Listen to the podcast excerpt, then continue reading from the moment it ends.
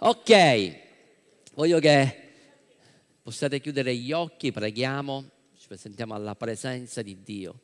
Alleluia, Padre meraviglioso, siamo grati a te, Signore, questa mattina.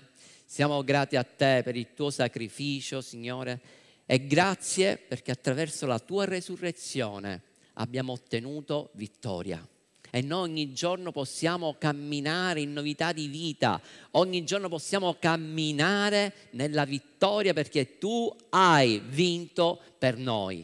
E vogliamo anche dirti grazie per questa parola che stamattina rilascerai attraverso di me. Nel nome di Gesù, amen e amen. Prendiamo come di consueto i nostri versi che leggiamo per la cena del Signore che si trovano in Prima Corinzi capitolo 11 versetto 23 dove l'Apostolo Paolo, Paolo, come ben sappiamo, ha messo ordine nella Chiesa riguardo la cena del Signore e per lui era molto importante perché la cena del Signore è stata istituita da Dio. Prima Corinzi 11:23 dice così, poiché io ho ricevuto per rivelazione dal Signore ciò che vi ho anche trasmesso, che il Signore Gesù nella notte in cui fu tradito, prese del pane e dopo aver reso grazie lo spezzò e disse, prendete, mangiate. Questo è il mio corpo che è spezzato per voi, fate questo in memoria di me. Parimenti, dopo aver cenato, prese anche il calice dicendo, questo calice è il nuovo patto nel mio sangue. Fate questo ogni volta che ne bevete in memoria di me, perché ogni volta che mangiate di questo pane e bevete di questo calice, voi annunziate la morte del Signore finché egli venga. Perciò chiunque mangia di questo pane e beve del calice del Signore indegnamente sarà colpevole del corpo e del sangue del Signore. Ora ognuno esamini se stesso e così mangi del pane e beve del calice, poiché chi ne mangia indegnamente mangia e beve un giudizio contro se stesso, l'ho letto due volte, non discernendo il corpo del Signore. Per questa ragione fra voi vi sono molti infermi e malati e molti muoiono, perché se esaminassimo noi stessi non saremmo giudicati. Ma quando siamo giudicati siamo corretti dal Signore affinché non siamo condannati dal e con mondo. Ci sono sei aspetti che vediamo in questa scrittura riguardo la mensa del Signore. Uno, uno è un memoriale, cioè noi quello che facciamo oggi non è altro che ricordare ciò che è stato compiuto per ciascuno di noi. Noi questa mattina ricordiamo la grazia che abbiamo ricevuto mediante il sacrificio di Cristo Gesù. Il secondo aspetto è l'annunciare. Noi dobbiamo annunciare la morte ma la risurrezione di Cristo Gesù e che dobbiamo predicare che Egli ritornerà. Amen. Ci saranno due eventi dove ci sarà la venuta di Gesù. Uno è l'incontro che avremo con Gesù in cielo quando lui verrà a rapire la sua sposa e il secondo quando lui verrà insieme a noi, insieme a tutti i figli di Dio, verrà a regnare sulla terra per mille anni. Terza cosa che faremo anche oggi è quello di esaminare noi stessi. Qual è la nostra condizione davanti a Dio? Stai vivendo in questo momento un'attitudine di peccato? Stai vivendo nei risentimenti? C'è mancanza di perdono? Oggi hai l'opportunità di metterti a posto. Amen. Se hai dei risentimenti con qualcuno, mettiti davanti a Dio questa mattina.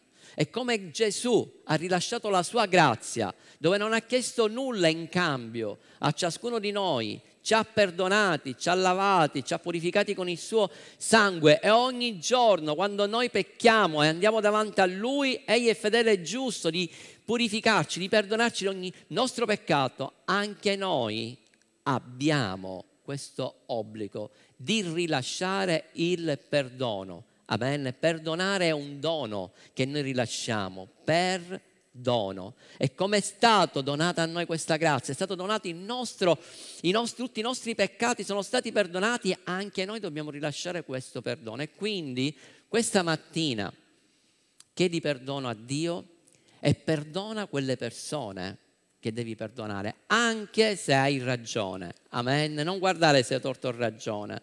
Gesù, se doveva guardare questo, nessuno saremmo qua stamattina. Gesù ha guardato semplicemente che noi avevamo bisogno di essere perdonati e soprattutto di essere grandemente amati. Quarto aspetto è comunione. Noi oggi sperimentiamo la comunione con Gesù e la comunione fraterna. È meraviglioso, sapete, da qua sopra quando io vedo ciascuno di voi che vi abbracciate, vi benedite e vedi il sorriso tra di voi, soprattutto l'accoglienza nel momento in cui state insieme, pregate gli uni per gli altri. Questi sono i momenti in cui il Padre è gioioso insieme a noi. Amen, perché vede una, la sua famiglia unita. Quinto aspetto è che è un patto. Gesù ha fatto un patto con noi. Amen. Quando lui ha alzato il calice della benedizione, quello era il terzo calice, lui ha detto questo è il calice del nuovo patto. E quando si parla di nuovo, questa parola è kainos, che significa qualcosa nuovo nella forma. Gesù non ha annullato l'antico patto, patto fatto con Abramo, ma questo patto, quando lui ha alzato il calice, era un patto dove è stato reso migliore, perché mentre il primo patto, quello fatto con Abramo, era un patto dove c'erano delle benedizioni ma che erano sempre limitate con Cristo Gesù, in questo nuovo patto è un patto dove ci sono delle benedizioni illimitate perché la Bibbia dice che noi siamo stati benedetti di ogni benedizione spirituale nei luoghi celesti in Cristo Gesù. Perché è un patto migliore? Perché nel primo patto c'era il sangue dell'uomo è il sangue dell'animale che sostituiva quello di Dio.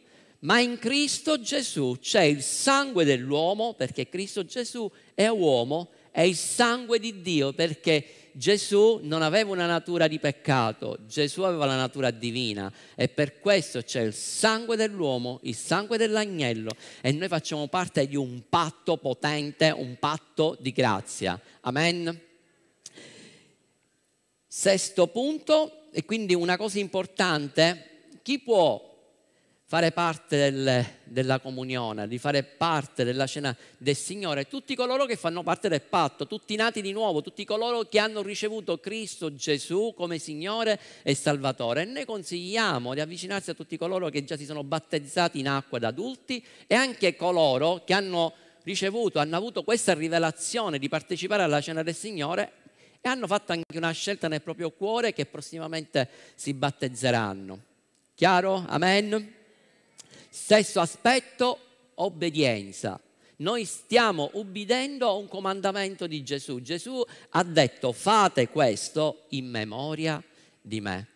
Sapete, Gesù ha celebrato la Santa Cena, l'ultima cena per Pasqua, prima di essere crocifisso.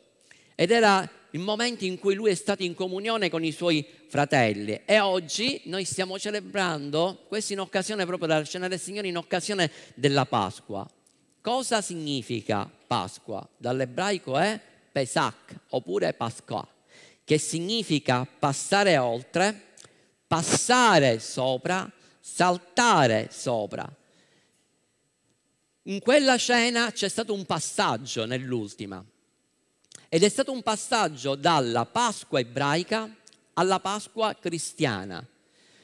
Cos'è che ricordavano e ancora oggi gli ebrei ricordavano nella Santa Cena? La Santa Cena ricordava l'uscita, la liberazione dal, dall'Egitto. E la prima volta che troviamo la parola Pasqua si trova in Esodo capitolo 12, poi leggetelo a casa, lo potete andare a leggere anche capi- nel Levitico capitolo 23, dove ci sono tutte le prescrizioni del, della Pasqua, tutti nei dettagli. E quindi è un passaggio, è passare sopra. Nell'ultima, la vigilia, come ben sappiamo, la vigilia di quando il popolo di Israele uscì dall'Egitto, la notte doveva passare l'angelo della morte, quindi dove c'era il sangue dell'agnello, l'angelo della morte saltava sopra. Amen. Ma nell'ultima cena Gesù ha istituito la nuova cena, la nuova Pasqua, per festeggiare ricordare quello che lui ha fatto e nell'ultima cena quello che noi celebriamo è il passaggio, il passaggio che c'è stato per noi dalla morte alla vita dalla legge alla grazia. Noi non siamo più sotto la legge, noi siamo sotto la grazia. Amen. Siete contenti per questo? E facciamo un applauso più forte al nostro Signore Gesù.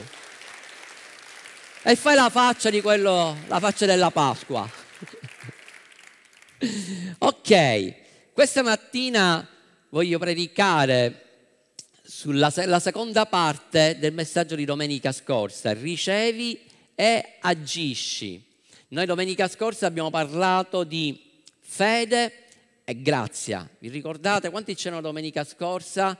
Quelli che non c'erano vi invito ad ascoltare il, il messaggio, la prima parte, perché abbiamo parlato come Dio già in Genesi ha manifestato la sua grazia. Sin nel momento in cui Adamo ed Eva hanno peccato, noi sappiamo che Dio è andato incontro a loro, li ha cercati, si è avvicinato a loro nel giardino e che loro si erano messi, si erano coperti, avevano coperto la loro nudità, il loro peccato che cosa?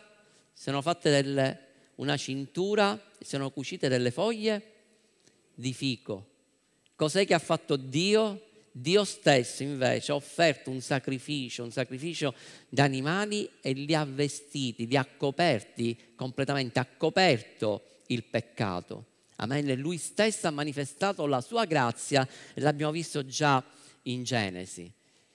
Fede dal greco è pistis, che significa ferma convinzione stare fermi, grazia significa favori immeritati e abbiamo visto anche che ci sono due parole meravigliose, chinarsi e piegarsi.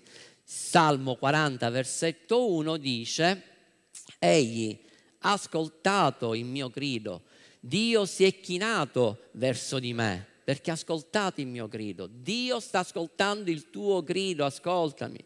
Lui ascolta il tuo grido e lui si piega, si china verso di te per quanto lui ci ama.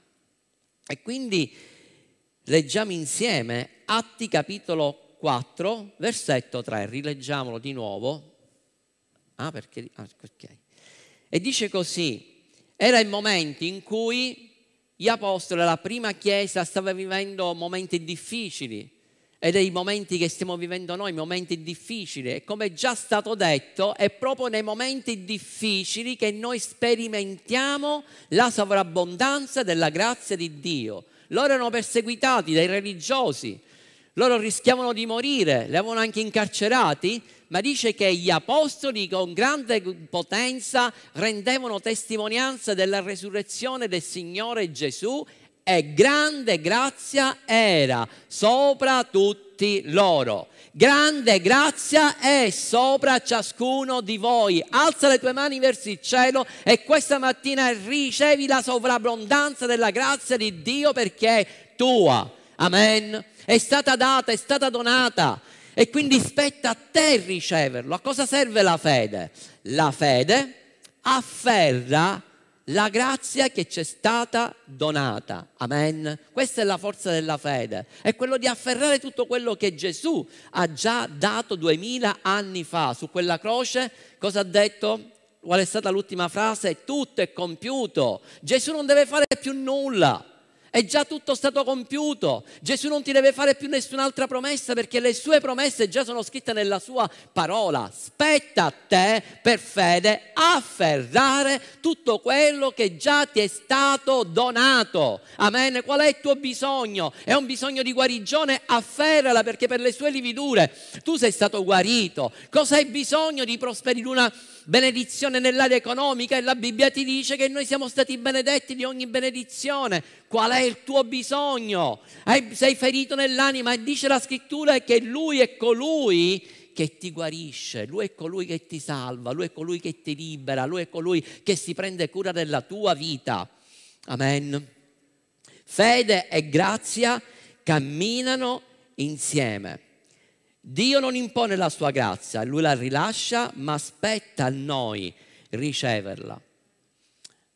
Ovunque Gesù andava, lui rilasciava la grazia, lui guariva, lui liberava e non chiedeva nulla in cambio. Cioè ci rendiamo conto, avete mai letto nella scrittura, nei Vangeli, che Gesù ha chiesto qualcosa a qualcuno? Mai non ha mai chiesto nulla in cambio. Vedete la differenza tra Gesù e noi? Noi spesso chiediamo sempre qualcosa in cambio, o se non la chiediamo spesso rinfacciamo quello che abbiamo dato. È vero o no? Forse sono soltanto io che faccio questo, voi no. Voi non, non avete mai rinfacciato a qualcuno, ah ma io ho fatto questo per te, quindi dovessi fare tu la stessa cosa con me. Gesù mai ha fatto una cosa del genere e mai la farà. Amen. Perché lui è la grazia fatta carne. La legge, ricordate, è stata data per mano di Mosè, ma la grazia è venuta ed è venuta in forma di uomo e quell'uomo è Cristo Gesù. Stamattina voglio parlarvi di due uomini che hanno ricevuto grazie dal Signore. Parleremo di due ciechi e il primo è il cieco di Gerico. Quanti conoscete la storia del cieco di Gerico? È una storia che la raccontiamo spesso. E parla la Bibbia, questa storia la troviamo in Marco capitolo 10, dal verso, 20, dal verso 46, che c'era quest'uomo, un certo eh, Bartimeo, figlio di Timeo. Quest'uomo era, dice la scrittura, diventato cieco. E quest'uomo ogni giorno lo portavano davanti alla porta della città, lo depositavano là e quest'uomo ogni giorno chiedeva l'elemosina. Aveva anche un mantello che lo distingueva, che l'autorizzava a poter chiedere questa elemosina. E quest'uomo dipendeva dagli altri, aveva due grandi problemi che non solo era cieco, ma era anche povero, era nel bisogno. E quindi lui ogni giorno doveva dipendere sempre dagli altri perché qualcuno mossa a compassione, gli dava un'offerta per lui poter vivere quella giornata, comprarsi del cibo. Ma sapete, i ciechi hanno problema che non vedono, però hanno l'udito sviluppato. E quindi quest'uomo ogni giorno, chiunque passava di là, ascoltava quello che dicevano e si, a, si, metteva a discutere. E lui ogni giorno sentiva che passavano persone perché lui si trovava davanti alla porta, quindi c'erano tutti quelli di passaggio che entravano e uscivano da quella città e sentiva parlare di un certo Gesù, di tutto quello che lui faceva, di quello che lui, predic- quello che lui predicava, che quello che insegnava e i miracoli che compiva. E quest'uomo ogni giorno, chiunque passava di là, voleva sentire queste storie. Chiunque passava di là diceva ma cosa ha fatto Gesù? E qualcuno gli diceva sai ha guarito un, eh, un paralitico, un paralitico quello della piscina di Bethesda si è alzato. Un altro dice, sai, dice, mentre che lui stava predicando, dice, hanno calato degli amici, degli amici hanno calato un paralitico nella stanza dove lui si trovava ed è stato guarito. Sai, lui ha guarito un cieco, sai, c'era uno che era muto e quest'uomo ogni giorno voleva sentire sempre di più e la sua fede cresceva. Perché la Bibbia dice che la fede viene dal l'udire là e Gesù è la parola fatta carne. Quindi lui ogni giorno ascoltava tutto quello che dicevano su Gesù e la sua fede cresceva. E quindi nel verso 46 dice così, Gesù giunse nella città, giunsero così a Gerico e come egli usciva da Gerico con i suoi discepoli e così una grande folla, un certo figlio di Timeo, Bartimeo, il cieco, sedeva lungo la strada mendicando. Ora, avendo udito che chi passava era Gesù in Nazareno, cominciò a gridare e dire, Gesù, figlio di Davide, abbi pietà di me.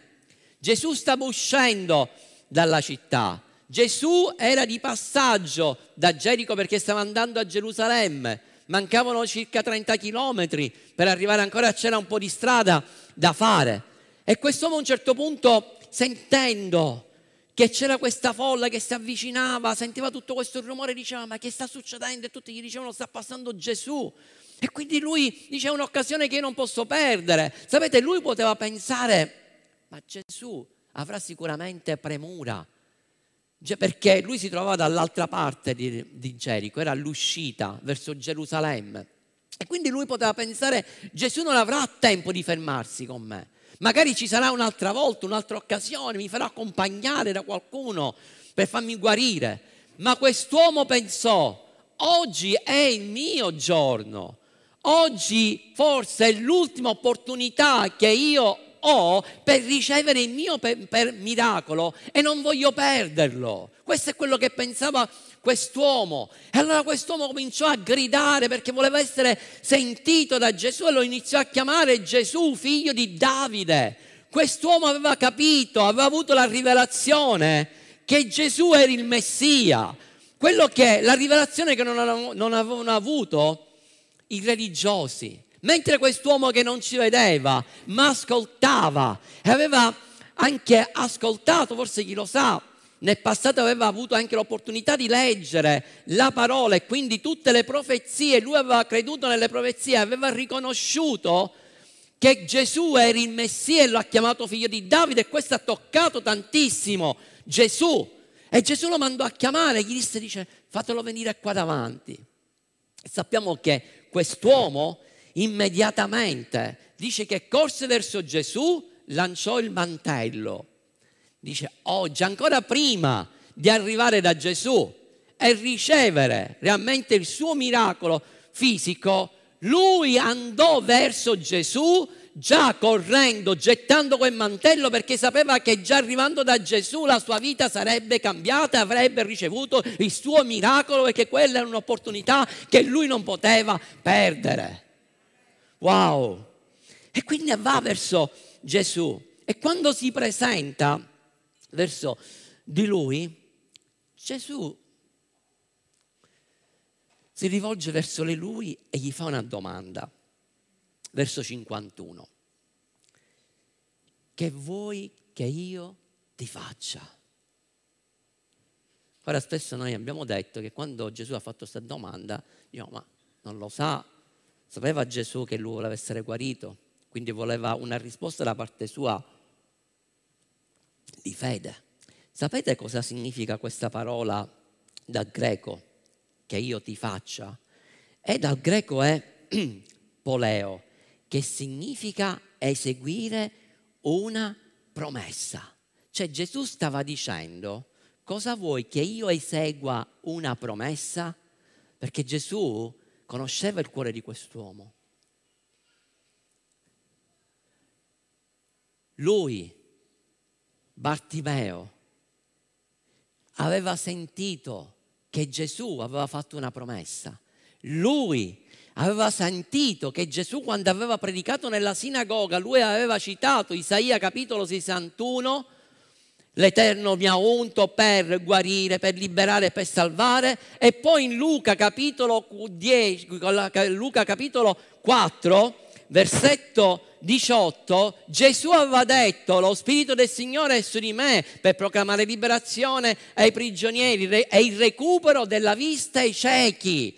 Lui aveva afferrato questa parola perché dice oggi è il mio giorno, tu hai fatto una promessa e la tua promessa è che tu sei stato unto per fare recuperare la vista ai ciechi e io oggi sono venuto qua affinché tu possa eseguire questa promessa che hai dato e io afferro quella promessa e io oggi stesso verrò guarito. Wow! Quest'uomo aveva dichiarato la promessa che Gesù aveva fatto. Per questo lui è stato guarito mentre stava andando da Gesù. Ed è quello che noi dobbiamo fare. Noi dobbiamo chiedere a Gesù, quando abbiamo un bisogno, di eseguire le sue promesse. Gesù stamattina ti dice cosa vuoi che io faccia per te. Gesù non ti sta dicendo quello che tu devi fare per lui, ma lui ti sta dicendo cosa vuoi, Giorgia, Mirko, cosa volete che io faccia per voi, tutto quello che tu vuoi che io faccia. Sei in accordo alle mie promesse che io ho rilasciato, io voglio eseguire tutte le promesse che io ho dato per te e tu per fede li devi afferrare. Alleluia.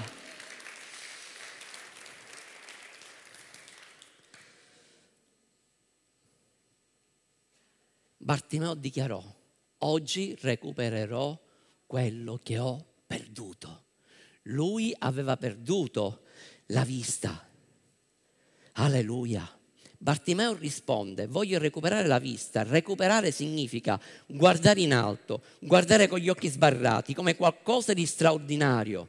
Ed è diverso di guardare con una vista naturale. Quest'uomo aveva perso la vista naturale, la vista spirituale, aveva perso i suoi sogni, quelli che Dio aveva messo nel suo cuore. Ora vedremo perché e quest'uomo si era perso anche per strada, era come una pecora senza pastore. E quando Gesù si rivolse verso di lui, gli disse, va, la tua fede ti ha guarito. Un'altra versione dice, la tua fede ti ha salvato e ti ha guarito. E guardate cosa dice? E si mise a seguire Gesù per la vita ascoltami, quello che mi ha toccato è sempre questa famosa parola. Istante, in un istante, recuperò la vista.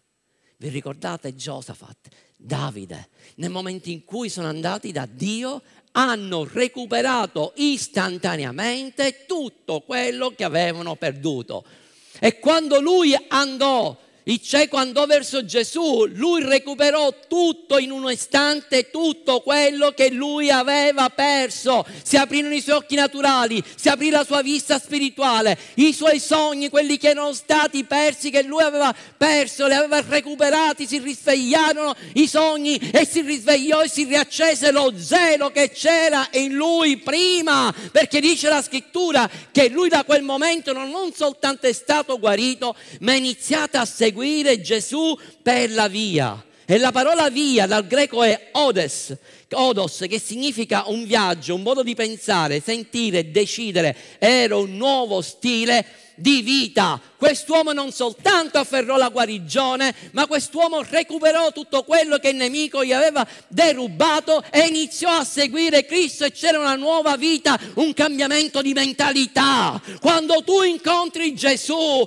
la tua vita non può essere più la stessa, deve esserci necessariamente un cambiamento radicale, cambiamento di mentalità, cambiamento di stile di vita. E quello che a me piace di quest'uomo, che lui non afferrò soltanto la guarigione, perché sapete molti vanno da Gesù e cercano soltanto la sua mano per ricevere qualcosa e quando Gesù te la dà. Gesù non gli ha detto a quell'uomo, ma se io ti guarisco tu mi seguirai?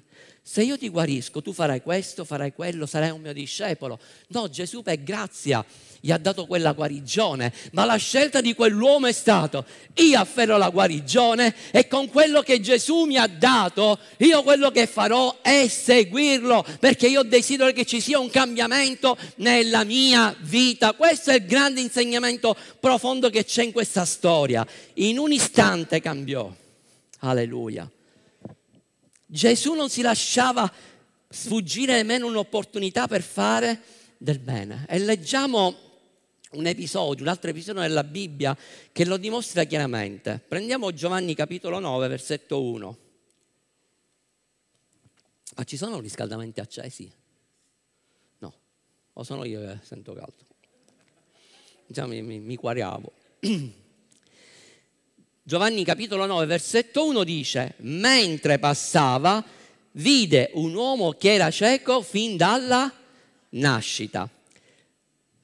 Se andate a leggere il capitolo precedente, Gesù stava fuggendo dai religiosi perché lo volevano lapidare. Lui aveva finito di predicare nel Tempio e qual è stata la risposta dei religiosi? Invece di abbracciarlo, ringraziarlo, inginocchiarsi, lo volevano uccidere. E quindi Gesù stava fuggendo insieme ai suoi discepoli e stava andando in qualche altro luogo e sicuramente stavano anche correndo perché rischiava di morire.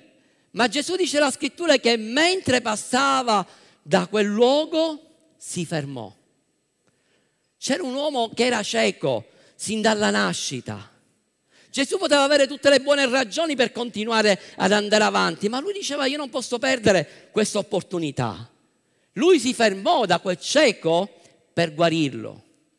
Sapete, a differenza del, di Bartimeo, lui, Bartimeo, era diventato cieco perché dice che lui recuperò la vista, mentre quest'uomo era nato cieco.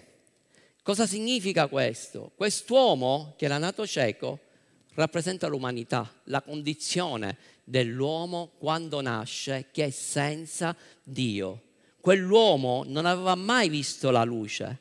E così è l'umanità quando nasce, che ha una natura di peccato separata da Dio, non conosce la luce, non sa che cos'è la luce. Mentre il cieco di Gerico aveva conosciuto la luce e poi l'aveva persa, il cieco, questo nato cieco, il cieco nato cieco, non l'aveva mai conosciuta e questa è la condizione. In questo caso, mentre il cieco di Gerico andò da Gesù, in questo caso è stato Gesù che è andato verso di loro. E come è scritto in Ezechiele, capitolo 40, che dice che 34, dice io cercherò la perduta, ricondurrò la marrita, la smarrita, fascerò la, la, la ferita, fortificherò la malata. È stato Gesù stesso che è venuto a cercare quell'umanità che era cieca dalla nascita per portarci la luce.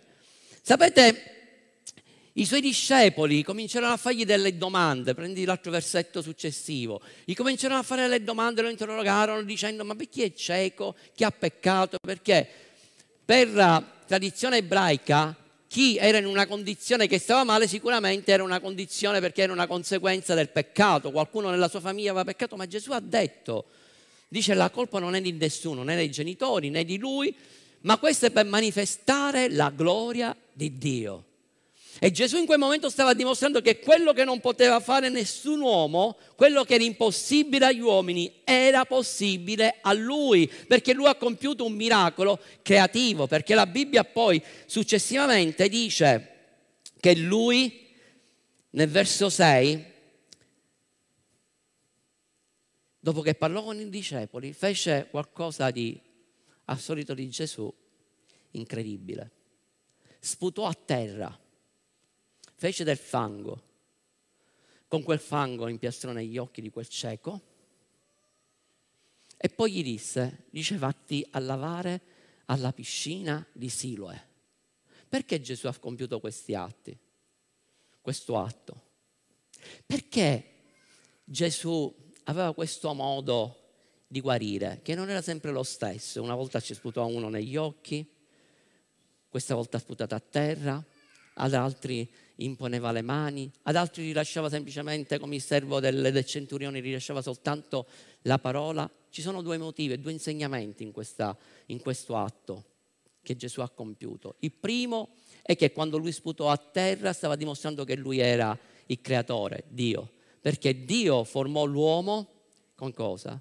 Con il fango, con la polvere della terra. Amen. E, Gesù, e, Dio stesso si era chinato verso l'uomo. E così anche Gesù, quando sputò a terra, per formare il fango, Gesù si è dovuto chinare a terra e poi l'ha messo negli occhi di quell'uomo. E la seconda cosa che Gesù stava dimostrando con i metodi che lui usava, che non è il metodo che guarisce. Vedete, non è a caso quello che noi leggiamo nella scrittura perché Gesù usava diversi metodi proprio per questo motivo, per dimostrare che non è il metodo che guarisce, ma è la potenza e l'unzione di Dio che guarisce.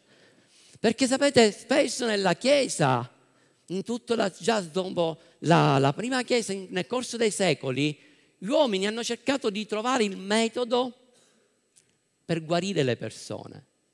Ma Gesù ci ha insegnato che non esiste nessun metodo. Noi imponiamo spesso le, le, mani, ma puoi anche rilasciare la parola perché tu non ti devi legare in una forma, non ti devi legare in un metodo, tu devi essere legato alla grazia di Dio e permettere che la sua unzione possa fluire attraverso di te per salvare e per guarire.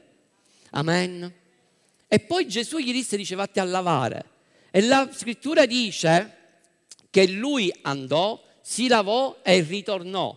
Perché Gesù gli ha detto questo? questo ascoltatemi, quest'uomo quando Gesù gli ha detto vatti a lavare ancora non era stato guarito, ancora era cieco. Lui si è fatto accompagnare e gli ha fatto fare un altro atto Dice, ma che significato ha questo? Sapete perché?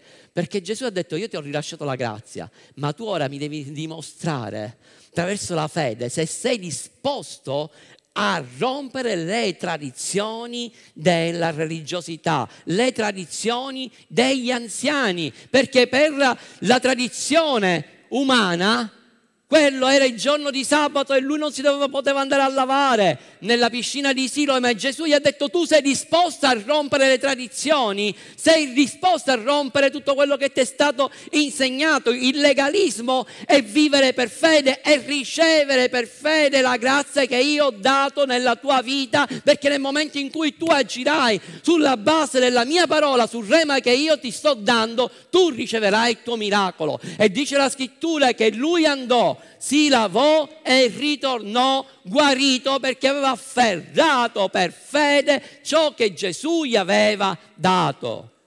Amen, alleluia. Quell'uomo, quell'uomo fu guarito. Alleluia. Arriviamo alla conclusione e ritorniamo di nuovo all'inizio, alla cena.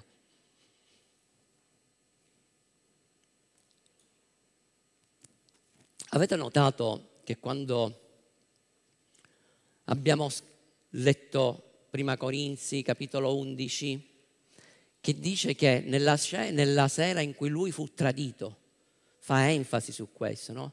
Sapete che lui nell'ultima cena, sapendo che doveva morire, ha manifestato la sua grazia, ha dato un'opportunità di ravvedersi e pentirsi a Giuda perché lui rivelò pubblicamente davanti agli altri apostoli che qualcuno l'avrebbe tradito. E poi ha detto che era lui perché ha detto colui ognuno disse dice no io no subito Pietro guardò a Giovanni tu sei perché ti mette sempre da, davanti il suo petto eh, caro mio Cati voleva tu lo tradirai invece Gesù ha detto è colui che sta attingendo il pane nel mio piatto e quindi ha rivelato che era lui Giuda ma dopo che ha rivelato questo, dice la scrittura che lui continuò, Gesù, a distribuire da quel momento la cena, lui spezzò il pane e lo distribuì poi versò il sangue, il vino e l'ha distribuito. Questo significa che lui aveva dato a tutti l'opportunità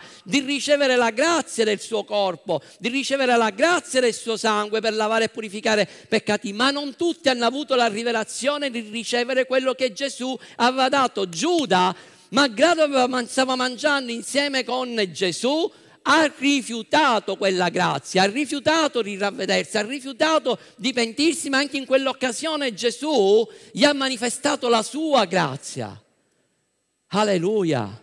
Sapete in quel momento quando dice la scrittura che lui alzò il calice, sapete mi ha fatto ricordare stamattina il Salmo 116 versetto, il Salmo 116 versetto 13, perché durante la cena, la Santa Cena, durante la Pesach, sapete cosa facevano? Loro cantavano sei salmi, da 100, dal Salmo 113 al Salmo 118, chiamati Allea o Allì. Sono i salmi che venivano cantati. E lui ha citato il Salmo 116, versetto 13, dove Davide aveva avuto la rivelazione del Messia, perché Davide disse nel, Salmo, nel verso 13, io alzerò il calice della salvezza. Sapete quella parola salvezza cosa significa? significa Yeshua, significa Yeshua che significa colui che libera, colui che guarisce, colui che mi benedice, colui che mi fa prosperare. Già Davide stava dicendo profeticamente che stava aspettando il Messia perché aveva bisogno di lui e quando Gesù ha alzato il terzo calice lui ha detto io sono Yeshua, io sono colui che ti libera, io che sono colui che ti salva, ma Giuda Giuda non ha ricevuto questa parola. Gesù continuò a manifestare la sua grazia. Sapete, dopo che è risorto, oggi noi stiamo festeggiando la resurrezione di Cristo Gesù e Gesù, sapete, la prima cosa che ha fatto quando è risorto cosa è stato? È andato dai suoi discepoli, da coloro che l'avevano abbandonato, l'avevano lasciato solo, perché quella volta quando Giuda l'ha tradito e ci è andato là con i soldati, dice la scrittura che sfuggirono i suoi discepoli, se ne andarono tutti. Addirittura uno l'aveva pure rinnegato. E Gesù è andato verso di loro. Gesù è andato verso quei due discepoli che erano nella strada de, della via di Emmaus, che invece di rimanere a Gerusalemme per come Gesù gli aveva comandato, loro se ne stavano andando dall'altra parte, stavano discutendo tra di loro. E, e loro avevano sentito che qualcuno, sia le donne, ma non avevano creduto alle donne, perché per loro le donne non contavano niente, nessuno aveva creduto. Lo sapete che quando le donne sono andate dai discepoli e gli hanno detto che Gesù, la tomba era vuota e che era risolto, non gli hanno creduto alle donne? Uomini, cercate di credere più alle donne quando, quando dicono qualcosa. Gli ebrei non ci credevano. Prova ne sé che poi Pietro e Giovanni sono corsi per vedere se realmente quello che avevano detto era vero oppure no. E quindi questi due stavano discutendo e Gesù si presentò da loro e gli manifestò la grazia. Dice, oh che siete insensati, che non avete avuto discernimento. Voi state dicendo che io, io avevo detto a voi che sarei risuscitato ma non avete creduto. E poi dopo si aprirono i loro occhi e ritornarono a Gerusalemme. Wow. E io perdonatemi se lo dico spesso, ma ho questa immagine che è meravigliosa di quando Gesù si fece trovare su quella spiaggia, sul Mar Tiberiade, con la griglia accesa. Lui aveva il vero fuoco. Come sapeva accendere la griglia Gesù, lui faceva così e il fuoco scendeva e ha acceso quella griglia. E su quella griglia già c'era il pesce che stava cucinando aveva portato anche il pane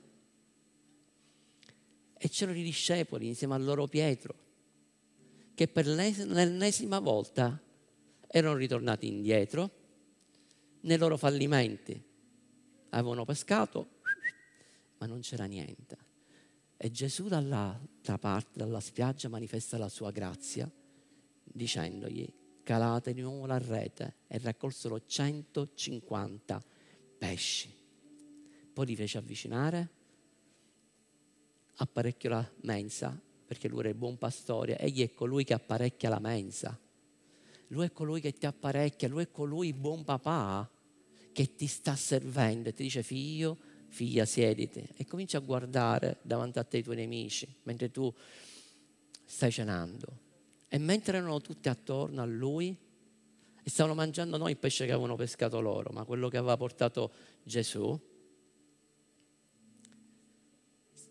loro lo riconobbero e lui si rivolse a Pietro e lo perdonò. Mi ami tu Pietro? Pasci le mie pecore. Mi ami tu Pietro? Prenditi cura delle mie pecore. Gesù ha manifestato il suo amore. Lui ha manifestato la sua grazia. E prima di andarsene in cielo Gesù ha lasciato alla sua Chiesa il grande mandato, andate e predicate il messaggio del Vangelo. Noi abbiamo ricevuto la grazia e a noi tocca il compito di predicarlo e di rilasciarlo. Grazia, favore immeritato. Oh, se soltanto questo lo potessimo mettere in pratica, sapete dove? Nel matrimonio, nella famiglia. Se tu il tuo matrimonio invece di basarlo su un patto di, di legge, su un rapporto basato sulla legge, se tu fai questo, marito mio, io faccio questo per te, quanti matrimoni sarebbero salvati? Quanti matrimoni sarebbero felici? Perché un matrimonio deve essere basato sulla grazia, patto di grazia, dove il marito dice alla moglie cosa vuoi che io faccia per te e la moglie dica al marito cosa vuoi che io faccia per te. Questo è il matrimonio basato sulla grazia. Per questo un matrimonio basato su questo principio non può fallire. Amen noi abbiamo fatto un patto con Cristo Gesù perché noi siamo la sua sposa. E lui ha dato il suo esempio per ciascuno di noi, dando la sua vita per la sua sposa. E qual è la risposta della sposa verso Gesù? Servirlo non per legge, non per dovere, ma per grazia. Figli, io vi chiedo stamattina di alzarvi.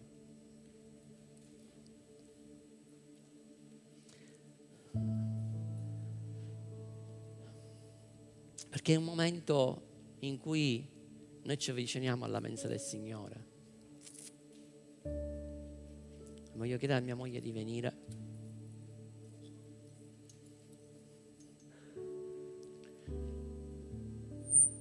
È un momento in cui noi ci accostiamo alla sua mensa. È un momento in cui abbiamo comunione con Lui. Alleluia. È un momento in cui noi possiamo avere un rapporto con Lui.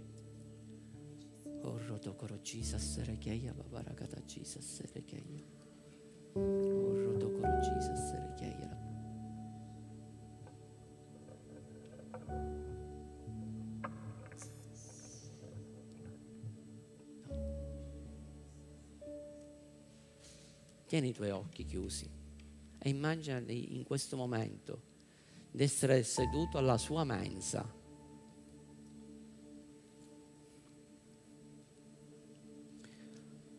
Gesù ha dato un'opportunità a Giuda. Gesù voleva perdonarla a Giuda.